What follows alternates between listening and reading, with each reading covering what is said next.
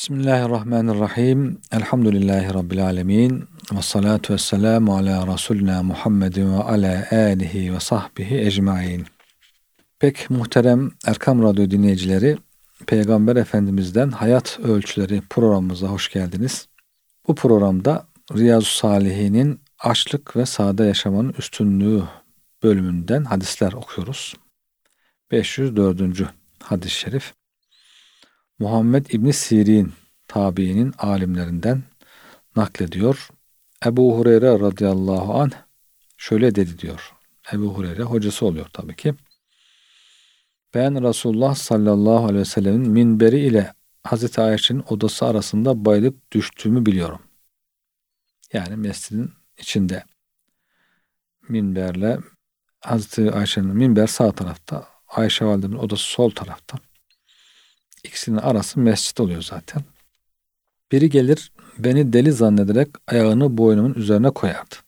Sara hastalığı var galiba diye koya onu kendisine getirmek için kendi aralarında belki bir tedavi olarak insanın işte düşen insan boynuna basılırsa kendine gelir gibi bir uygulamadan hareketle işte dışarıdan gelmiş bedeviler çünkü Ebu Hureyre'yi tanımıyor demek ki.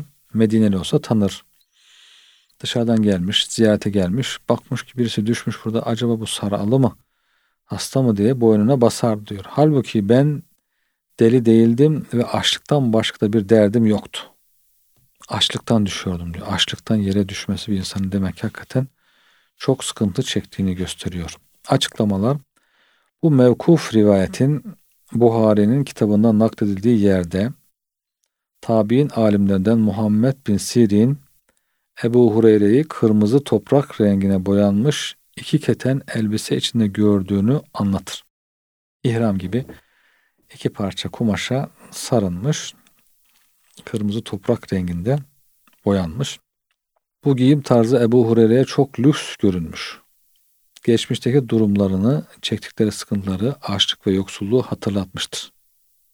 Yani bu elbise bizim için şu anda çok lüks. Biz öyle zamanlar geçirdik ki karnımızı doyuramıyorduk. Elbise böyle lüks elbise bulmak nerede diye.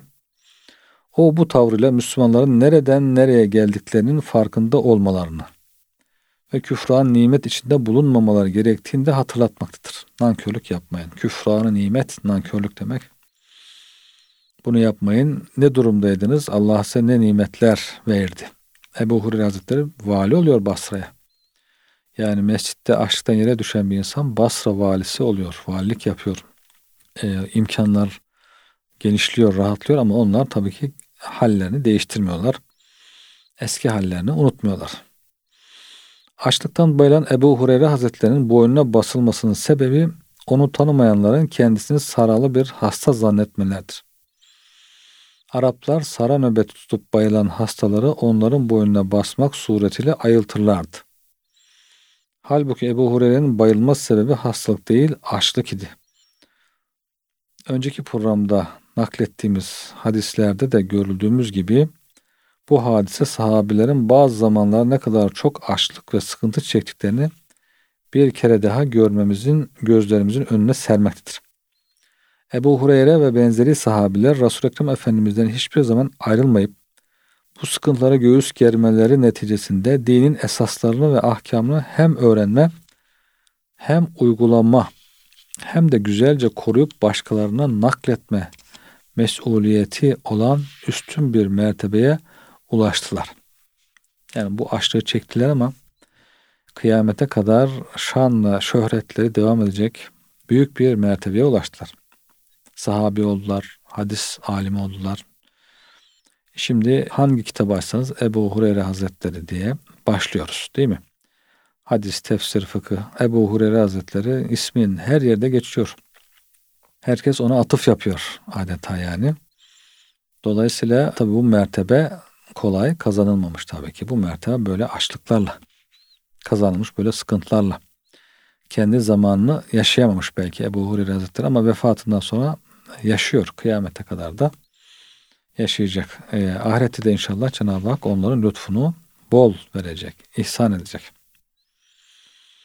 Ulaştıkları bu mertebe sayesinde onların pek çoğu kısa zamanda hudutları genişleyen İslam coğrafyasının çeşitli bölgelerinde ve belli başlı büyük merkezlerde bir taraftan kendilerinden sonra gelen nesilleri öğretip eğitirken bir taraftan da idari vazifeler üstlendiler. Yani vali olmakla, komutan olmakla eğitimi bırakmadılar. Yine vali olduğu halde hadis meclisleri kurup hadis naklediyor, eğitim veriyor, ders veriyor. Böylece yeryüzünün hakimiyetini elde edebilmek için bazı sıkıntılara göğüs germek gerektiğini de en güzel örneklerini sergilediler.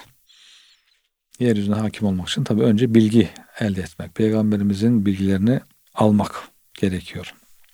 Hadisten öğrendiklerimiz yüksek bir gaye uğruna açlık ve yoksulluk gibi sıkıntılara sabretmek gerekir.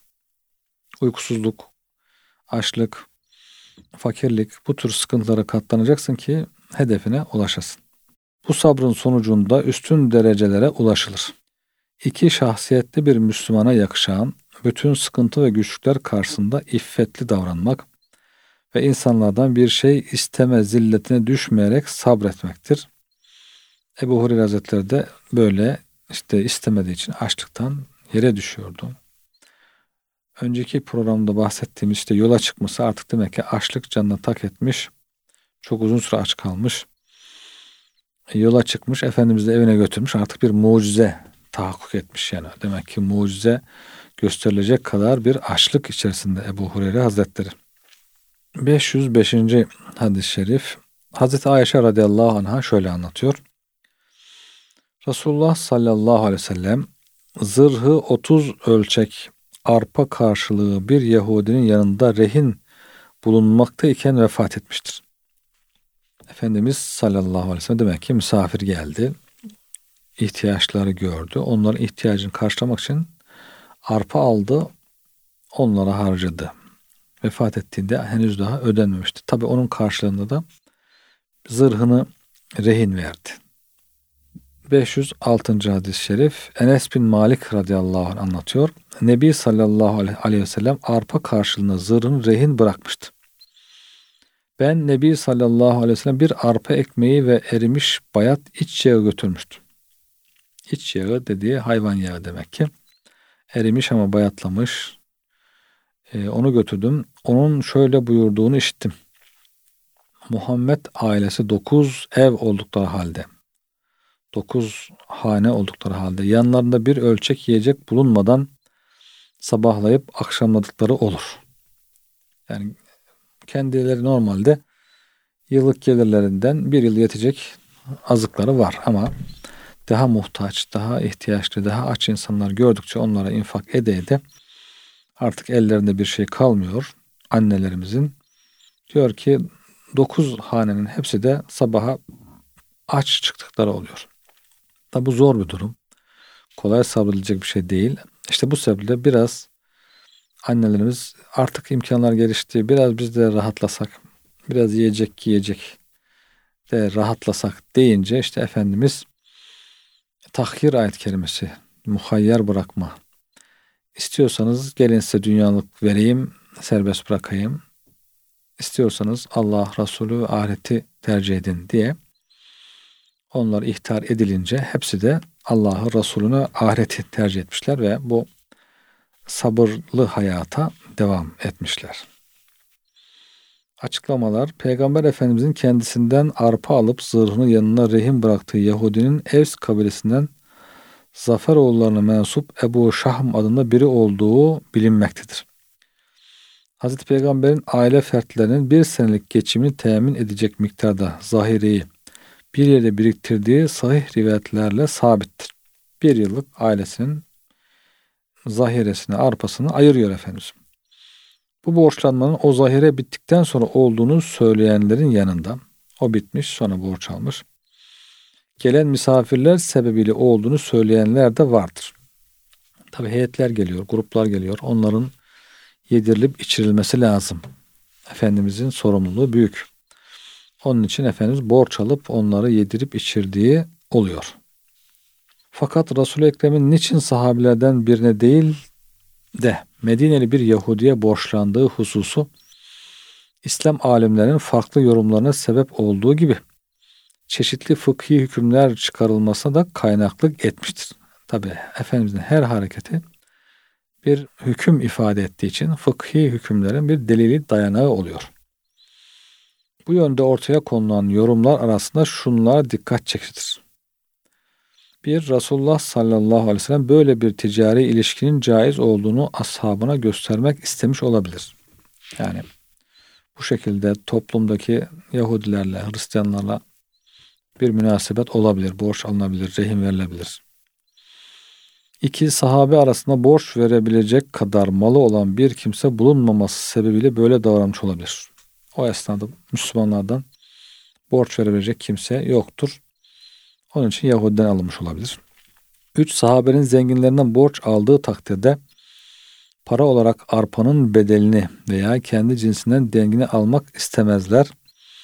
O takdirde ben de minnet altında kalırım endişesi peygamberimizi böyle hareket etmeye sevk etmiş olabilir. Yani Müslümanlardan istersem borç verin diye kabul etmez. Yarısı bu hediye olsun size der. Bunu da istemediği için Efendimiz Yahudi'den istemiş olabilir diyorlar. Allahu alem. Bu tahminlerin her birinde doğruluk payı bulunabilir. Bunlar üzerine bina edilecek hükümler de doğru olur. Buna göre hükümler de verilir. Bu hadisin hem hadis kitaplarımızın çeşitli bölümlerinde nakledilmiş olması hem de fıkıh kitaplarımızda birbirinden farklı sahalarda delil olarak kullanılması gayet tabiidir. Çünkü hadisimiz alışveriş, borç alıp vermek, rehin mal bırakmak, gayrimüslimlerle ticari ilişki kurmak, ölümden sonra borç bırakmak gibi konularla doğrudan ilgilidir. Hepsi insan hayatında başına gelebilecek şeyler. Borçlu ölmek, rehin vermek, ne bileyim borç almak, borcu ödemek bunlar olabilir. Bunların her birisinin hükmü belirlenmesi lazım. Bu da nasıl olacak? İşte Efendimizin hayatındaki bu tür olaylardan hareketle belirlenecek. Hadis-i şerifin kitabımızın bu bölümünde getiriliş sebebi Peygamber Efendimizin ne kadar mütevazı bir hayat sürdüğünü, dünya malına düşkünlük göstermeyerek zühte yönelik bir yaşayışı tercih ettiğini, açlıkla tokluk arasında bir ömür geçirdiğini bizlere öğretmeyi hedeflemesidir denilebilir. Peygamber Efendimizin adı geçen Yahudi'ye olan borcunu vefatından sonra Hazreti Ebubekir ödemiş ve rehin bırakılan kalkan da geri alınıp damada Hazreti Ali'ye teslim edilmiştir. Zırh diye de geçiyor tabi rivayette. Zırh veya kalkan olabilir veya eksi beraber olabilir. Hazreti Ebubekir Efendimizin borcunu ödüyor. Ee, her yıl ilan ettiriyor. Haç mevsiminde Resulullah Efendimiz'e alıcı olan varsa gelsin diye. Çünkü Medine'de olmayabilir insanlar dışarıda olabilir, seyahat, sefer esnasında olabilir veya Medine'den sefere çıkmış olabilir. Haç esnasında birleştiği için insanlar buluştukları için orada ilan ettiriyor. Peygamberimize borcu olan varsa gelsin. Hazreti Ali Efendimiz, sonra Hazreti Hasan, Hazreti Hüseyin Efendilerimiz de bunu hayatları boyunca devam ettiriyorlar. Efendimizden alacağı olan varsa gelsin bizden istesin diye. Çünkü bir Müslümanın borçlu olarak ahirete gitmesi çok büyük bir fecaattır. Orada onu zor durumda bırakacaktır. Onun için ölen insan ölmeden önce borçlarını bir nizama sokmalıdır. Varsa borcu. Aman eğer ölür kalırsam borçlarımı şu şekilde ödeyin. Şöyle yapın böyle yapın diye veya işte her an ölebilirim diye borçlu olmamaya, borçlarını bir an önce kapatmaya dikkat etmelidir.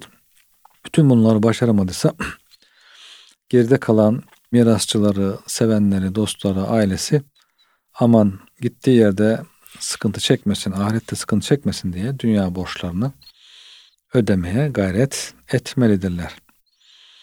İkinci hadis de aynı mahiyette olup Ravi Enes radıyallahu anh Peygamber Efendimizin zırhını kime rehin bıraktığından bahsetmemiştir. Muhtemelen anlatılan hadise aynıdır. Peygamber ailesinin yanında bir ölçek miktarında yiyecek maddesini bile sabahlayıp akşamlamadığının belirtilmesi. Bir yiyecek sabah varsa akşama çıkmıyor, akşam varsa sabaha çıkmıyor. Allah Resulü'nün ihtiyaç fazlası bir şeyi yanında tutmayıp muhtaç olanlara verdiğini gösterir. Esasen peygamberimizin adetinin böyle olduğunu şimdiye kadar geçen pek çok rivayetten öğrenmiş bulunmaktayız. Efendimiz sallallahu aleyhi ve sellem peygamberimizin hanımları olan annelerimizin de bu durumu ne kadar sabır ve anlayışla karşıladıklarını, ümmetin bir parçası olmanın şuur ve idraki içinde olduklarını bir kere daha görmüş oluyoruz. Yani onlar da bu açlığa, sıkıntıya sabrediyorlar tabii ki. İslam'ın ilk yıllarında gerçekten ve sebekune sebekun işte öne koşan, önde koşan sahabiler dediğimiz kolay değil. Faziletleri Kur'an'da anlatılıyor. Kur'an'da övülmek, hadislerde övülmek kolay değil. Nasıl olmuş? İşte bu fedakarlıkları yaparak İslam devletinin kurulmasını, büyümesini sağlamışlar. Yani gelen fakir fukaraya vererek onların İslam'ı öğrenmesini, e, çoğalmasını sağlamışlar. Çünkü insanlar akın akın geliyor, Medine'de Müslüman oluyor. Orada kalıp İslam'ı öğreniyor. Bunların tabii ki Müslüman olması, İslam'ı öğrenmeleri Müslümanların fedakarlıklarına bağlı. Dolayısıyla Müslümanlar bunu göstermişler. Kadın, çoluk, çocuk hepsi göstermişler. Peygamberimiz başta olmak üzere ailesi, annelerimiz. İşte sefere çıkan askeri teçhiz etmek, hazırlamak, onun ihtiyaçlarını karşılamak. Her türlü ihtiyaç var. Yeni bir devlet kuruluyor çünkü. Bu devletin güçlenmesi için bu fedakarlığı hep birlikte yapmışlar. Hadisten öğrendiklerimiz Resulullah sallallahu aleyhi ve sellem hayatının sonuna kadar mütevazı bir hayatı tercih etmiş. Rehin bıraktığı zırhı karşılığında bir Yahudiden borç almak zorunda bile kalmıştır. Hayatının sonuna kadar Efendimiz böyle devam ettirmiş. İki veresiye alışveriş yapmak caizdir. Veresiye. Parasını sonra veririz. Çünkü arpayı almış Efendimiz parasını sonra verecek. Ama Yahudi tabii ki güvenmediği için zırhını rehin istemiş demek ki. Zırhını da rehin vermiş. Borcunu ödediğinde zırhını geri alacak. 3. Harp edilen yerde yiyecek sıkıntısından dolayı alınan bir mal karşılığında satıcıya silah ve harp aleti rehin verilebilir. Silah, Müslüman bir asker silahını rehin verebilir mi? Bu da bir problem olarak karşımıza geldiğinde bu hükmü verebiliriz diyor. Düşmana silah ve harp aleti satmak ise caiz değildir. Düşmana silah ve harp aleti satmak ise caiz değildir. Düşmana harp aleti satmanın caiz olmadığını söylemiş alimler. Çünkü onu gelip Müslümana karşı kullanacak. 4. Gayrimüslimlerle alışveriş yapmak caizdir. Gayrimüslimlerle diğer konularda alışveriş yapılabilir. 5. Müminlerin anneleri olan Peygamber Efendimiz'in hanımları da her türlü açlık ve sıkıntıya sabırla katlanmışlardır. 507. hadise geçmiş olduk. Ebu Hureyre radıyallahu anh şöyle anlatıyor. Ben suffe ehlinden 70 kişiyi gördüm. Demek ki onun olduğu zamanlarda 70 kişi olmuşlar. Hiçbirinin üzerinde bütün vücudunu örten bir elbise yoktu. Yani ihram iki parçadan oluşuyor ya bir üst tarafımız bir alt. İkisi bir arada yoktu diyor ya belden aşağı tutulan tutundukları bir peştemalları, ihramın alt parçası ya da bir ucunu boyunlarına bağladıkları bir gömlekleri vardı veya üstten boyunlarına bağlayıp aşağı doğru işte diz kapaklarına kadar inebilen bir elbiseleri vardı. Tek parça. Bunların bir kısmı baldırlarının yarısına, bir kısmı da topuklarına erişirdi de avret yerlerine görülmesin diye elbiselerini elleriyle toplarlardı. Eliyle tutmak zorunda kalırdı ki avret yerimizde açılmasın diye. Yani elbisenin kısalığından yeterli miktarda bir kumaş bulunmadığından kaynaklanan bir durum. İlk Müslümanlar gerçekten Kur'an-ı Kerim'de methedilen sahabe-i kiram bu zorluklarla mücadele etmişler. Bu zorluklara rağmen İslam'ı öğrenip bize nakletmişler. İslam'ı bize kadar getiren sahabilerin fedakarlıkları bunlar. Bunlara biz minnet borçluyuz, şükran borçluyuz. Onun için bunlara devamlı dua etmemiz gerekiyor. Bunlara devamlı ashab-ı kirama dua etmemiz gerekiyor. Çünkü bu zorluklarla İslam'ı bize nakletmişler. İslam devletini kurmuşlar, güçlendirmişler. Bu mevkuf rivayette daha önce geçen rivayetlere benziyor tabii ki. Konumuzla alakası sebebiyle burada zikredilmiştir. Çünkü suffe ehlinden olan sahabiler açlık ve yoksullukla en çok karşılaşan fakat buna büyük bir tahammül gösteren faziletli kimselerdi. Baştan fedakarlık yapmış zaten her şeyini bırakıp Medine'ye gelmiş orada kalıyor. Hicret etmiş. Ve orada da bir fedakarlık gösteriyor. Bütün hayatı fedakarlıktan ibaret. Belki önceki hayatında malı, mülkü, işi, ticareti yerinde hali vakti yerinde insanlardı ama bunu terk edip her şeyi bırakıp da sıfır olarak Medine'ye gelip suffe ashabı olmak kolay değil. Yani suffe ashabı demek fakir insanlardı ama her baştan beri fakir insanlardı mı bunlar? Hepsi değil. Baştan beri fakir değil. İşte Ebu Hureyre Hazretleri Medine'ye gelirken küresi kayboluyor, kaçıyor falan. Yani küresi olan, hizmetçileri olan, kurulu bir düzeni olan bir insan. Bunları bırakıp Medine'ye geliyor. Burada bu fedakarlıkları gösteriyor. Neden? İslam'ı burada öğreneyim ve öğreteyim. Sonra da cihada çıkıyor, tebliğe çıkıyor. İslam'ı dünyanın her tarafına yaymak için çalışıyor. İslam'ın güçlenip bize kadar gelmesini sağlayan fedakarlıklar bunlar. Bunları öyle görmek. Ya onlar fakirmiş demek ki açlık çekmişler. Biz bak öyle değiliz. Onlara uymak zorunda da değiliz. Gibi olayı değerlendirmemek lazım. Böyle düşünmek lazım. Yani bunlar bu fedakarlığı için yaptılar? Bizim için yaptılar. Bizden sonraki kıyamete kadar gelecek insanlar imanla şereflenebilsinler diye yaptılar. Birçok defa ifade edildiği gibi onların geçimiyle Peygamber Efendimiz ve hali vakti yerinde olan sahabiler ilgilenirlerdi. Elden gelen övün olmaz, o da vaktinde gelmez mi derler. Böyle bir söz vardır atalarımızdan. Yani zenginin gönlü oluncaya kadar fakirin canı çıkar diye. Tabii ki sahabiler bunu düşünüyorlar, getiriyorlar ama onların da işte vakti müsait oluncaya kadar, aklına gelinceye kadar tabi bu sahabiler orada çoğu zaman açlıkta çekiyorlar, sıkıntılar da çekiyorlar. Hadisten öğrendiklerimiz Suffe ehli sahabe-i kiramın açlık ve fakirliğe en çok sabır ve tahammül gösterenleridir. Ehli suffe. İki, yüce bir gaye ulaşmak için açlık ve fakirlik gibi sıkıntılara katlanmak fazilettir. Yüce bir gaye için yoksa boş boşuna değil tabii ki. Dolayısıyla şimdi illa herkes açlık çekecek diye bir şey yok ama herkesin zamanına göre fedakarlık yapacağı yerler olur, yönler olur. Ama bunlar arasında tarih tekerrür eder. Yine bir açlık sıkıntısı, yine bir kıtlık olursa ona da ya sahabe efendilerimiz de bunu zaten katlanmışlar diyerek ona da tahammül göstermek, o fedakarlığı da yapmak gerektiğini buradan anlıyoruz kıymetli dinleyenler. Bugünkü programımızın da sonuna gelmiş olduk. Yeni bir programda görüşmek üzere efendim. Allah'a emanet olunuz.